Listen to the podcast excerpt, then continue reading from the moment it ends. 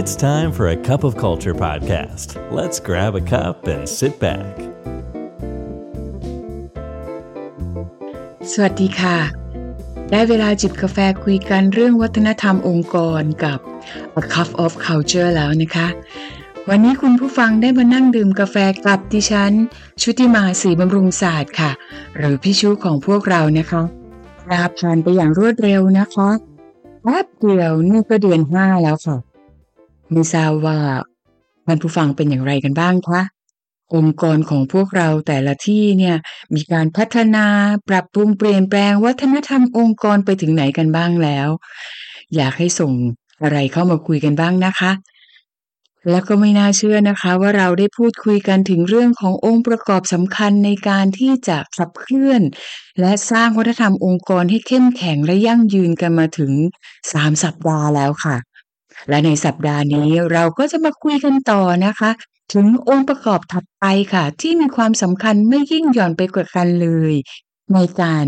สร้างวัฒนธรรมที่เข้มแข็งให้กับองค์กรของเราค่ะ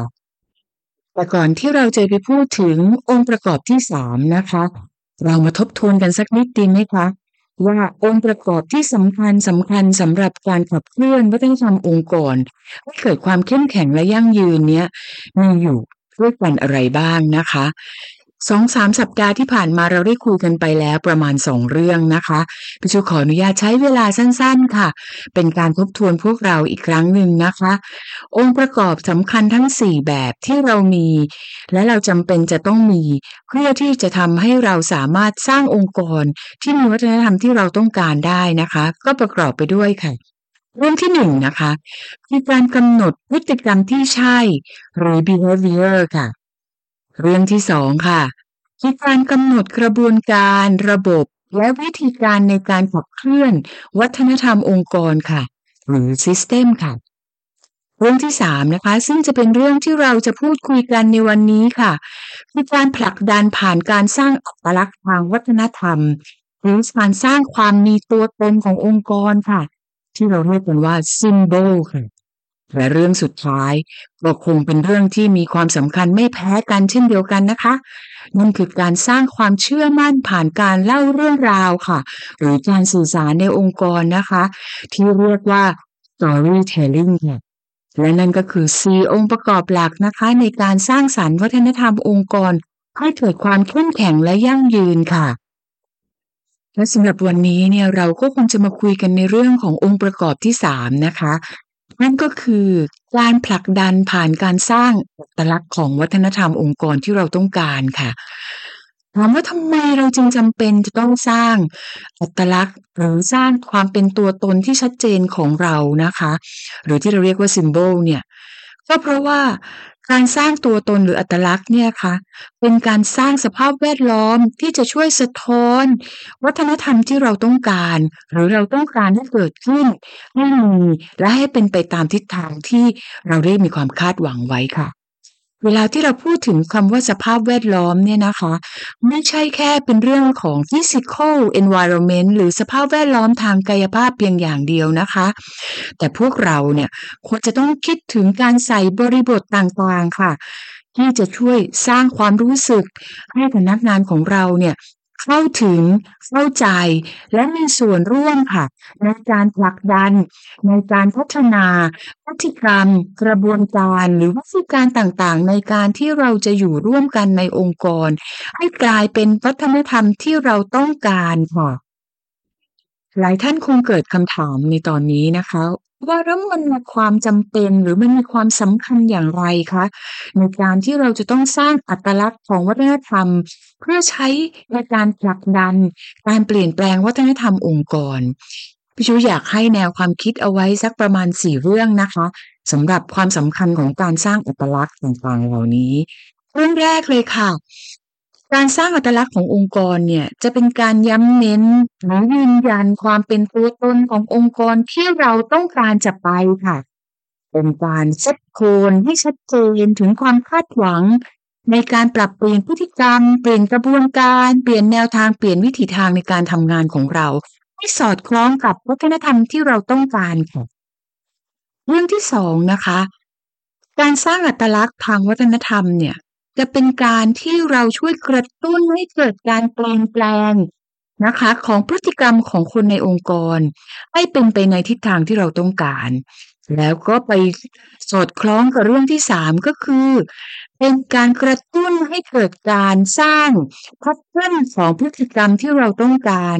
เกิดการทำซ้ำเกิดการฝึกหัดจนกระทั่งมันกลายเป็น DNA ขององค์กรที่เราต้องการค่ะ และแน่นอนที่สุดค่ะ เมื่อทั้งสามสิ่งได้ประกอบกันไปแล้ว มันจะกลายเป็นการกำหนดมาตรฐานทางสังคมขององค์กรเราค่ะ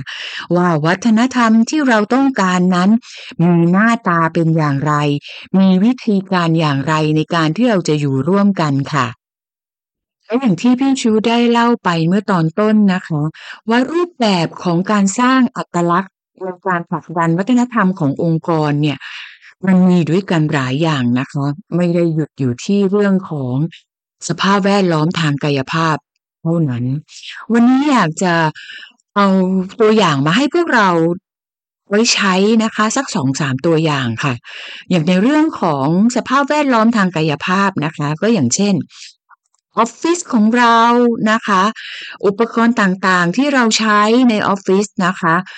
เราต้องการสร้างองค์กรของเราให้องค์กรของเราเป็นองค์กรแห่งการเรียนรู้ เป็นองค์กรของการสร้างสรรค์ เป็นองค์กรของการแลกเปลี่ยนเนี่ยแล้วเรามีออฟฟิศที่มีแต่ห้อง มีแต่คอกทุกคนอยู่ในส่วนของตัวเองนะคะ มันก็คงเป็นไปไม่ได้นะคะ ที่เราจะกระตุ้นให้เกิดการแลกเปลี่ยนพูดคุยสื่อสารอย่างเปิดเผยหรืออย่างเปิดกว้าง ดังนั้นเนี่ยคงจะเป็นเรื่องหนึ่งที่เราน่าจะนำมาพิจารณากัน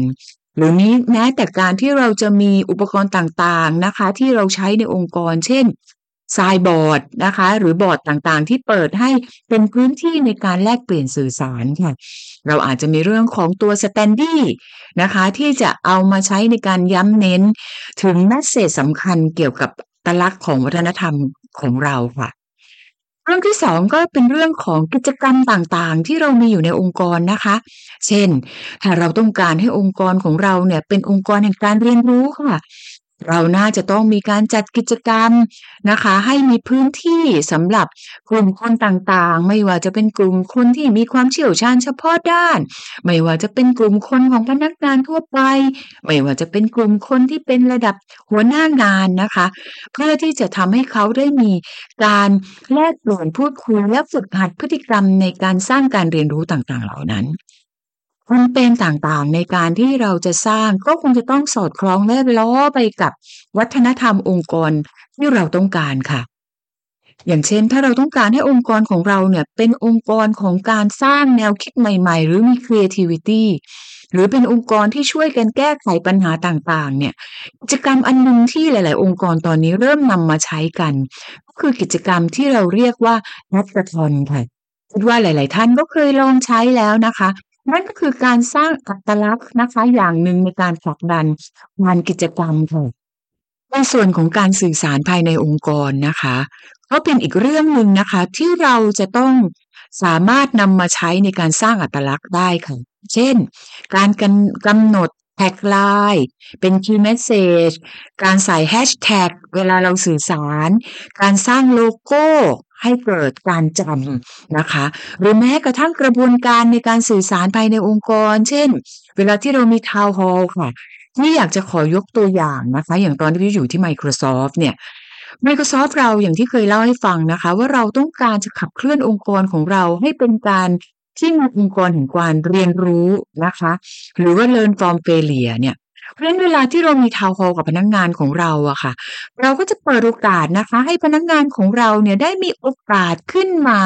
พูดคุยแลกเปลี่ยนแล้วเรื่องราวที่เอาขึ้นมาเล่าเนี่ยก็ไม่ใช่เฉพาะเรื่องราวที่เขาประสบความสำเร็จนะ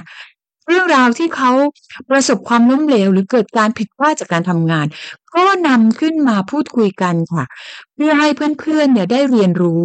แล้วก็ไม่ทำซ้ำอีกขณะเดียวกันเป็นการต่อยอดองค์ความรู้ภายในองค์กรด้วยค่ะอันนั้นก็เป็นตัวอย่างตัวอย่างหนึ่งนะคะ นอกจากนี้อาจจะเป็นเรื่องเล็กๆ น้อยๆนะคะ ในองค์กร เช่น อุปกรณ์ต่าง ๆกิมมิคต่างๆที่เราใช้ หรือง่ายๆนะคะ บางองค์กรเนี่ยสื่อสารตัวตนของวัฒนธรรม ใส่ message ต่างๆ ลงไปในอะไรบ้างคะ เช่น เสื้อยืดที่เราแจกให้พนักงาน หมวกที่เราแจกให้พนักงาน อุปกรณ์การใช้งานในองค์กรต่างๆ ไม่ว่าจะเป็นสมุดไม่ว่าจะเป็นสติกเกอร์ต่างๆนะคะ ก็สามารถนำมาใช้ได้ค่ะและนั่นก็เป็นเรื่องของการสร้างอัตลักษณ์ภายในค่ะ ในส่วนของการสร้างอัตลักษณ์สู่ภายนอกเนี่ย การสร้างแบรนด์ awareness ภายนอก ให้รู้ว่าตัวตนของเราเป็นอย่างไรเนี่ย เราก็จะต้องคิดผ่านกระบวนการในการสร้าง product หรือผลิตภัณฑ์ของเรา การสร้างแคมเปญในการทำโปรโมชั่นต่างๆ วิธีการในการที่เราติดต่อกับลูกค้า วิธีการในการสร้างพันธมิตรกับคู่ค้าของเราค่ะล้วนแล้วแต่ เป็นสิ่งที่จะสะท้อน อัตลักษณ์หรือความเป็นตัวตนขององค์กร และทำให้วัฒนธรรมของเราเนี่ยมีความเด่นชัดมากยิ่งขึ้นนะคะในการสร้างวัฒนธรรมขององค์กรให้เกิดขึ้นจริงเนี่ยนะคะพี่ชูอยากฝากเอาไว้ค่ะ มีสี่ตัวที่อยากจะมาฝากคือต้อง make it real นะคะคำว่า real เนี่ยประกอบไปด้วยอะไรคะหนึ่งค่ะคือคำว่า relevant มันต้องเกี่ยวข้องเกี่ยวโยงกับสิ่งที่เราต้องการจะไปค่ะตัวที่สองค่ะ E ค่ะ evolving การสร้างวัฒนธรรมองค์กรเนี่ยเป็นเส้นทางระยะยาวนะคะ มันจะมีบริบทของการที่เปลี่ยนแปลงไปตามสถานการณ์ขององค์กร สถานการณ์ของธุรกิจ เพราะฉะนั้นเนี่ยเราจะต้องมีความใส่ใจในการที่จะต้องปรับเปลี่ยนเพื่อให้มันสอดคล้องและมันใช้งานได้จริงค่ะ ตัวที่สามก็คือ A ค่ะ หรือ align จะต้อง align หรือต้องสอดคล้องไปกับสิ่งที่องค์กร ต้องการที่จะเห็นตัวตนของเราค่ะ ในอนาคต และตัวสุดท้ายค่ะ คือตัว L หรือตัว lift เราจะต้องยกระดับความเข้มข้นความแข็งแรงของพฤติกรรมต่างๆ ที่เรากำลังขับเคลื่อน กระบวนการต่างๆ ที่กำลังขับเคลื่อนภายในองค์กร เพื่อให้มันสามารถสะท้อนวัฒนธรรมองค์กรที่เราต้องการค่ะ เพราะฉะนั้นเนี่ยไม่ว่าเราต้องการจะสร้างอัตลักษณ์ใด ๆ ก็แล้วแต่ ควรจะต้องทำให้มันสอดคล้องกลมกลืน แทรกซึมเข้าไปอยู่ในสภาพแวดล้อม อยู่ในวิธีการการทำงาน อยู่ในกระบวนการทางทำธุรกิจ อยู่ในวิธีการสื่อสาร หรือแม้กระทั่งกระบวนการทางด้านของการดูแลบุคลากรต่างๆนะคะ และนั่นก็คือหัวใจสำคัญค่ะ ในการสร้างอัตลักษณ์ หรือการผลักดันวัฒนธรรมองค์กรผ่าน ตัวตนที่เราต้องการค่ะ และไม่ว่าเราจะตั้งใจหรือไม่ก็ตาม วัฒนธรรมจะเกิดขึ้นแน่นอนทำไมเราไม่มาช่วยกัน สร้างวัฒนธรรมองค์กรในแบบที่เราอยากเป็นกันล่ะคะกาแฟหมดแก้วซะแล้วค่ะสำหรับวันนี้ กลับมาติดตาม A Cup of Culture แก้วต่อไปกับพี่ชูในครั้งหน้านะคะสำหรับวันนี้ สวัสดีค่ะ And that's today's Cup of Culture. See you again next time.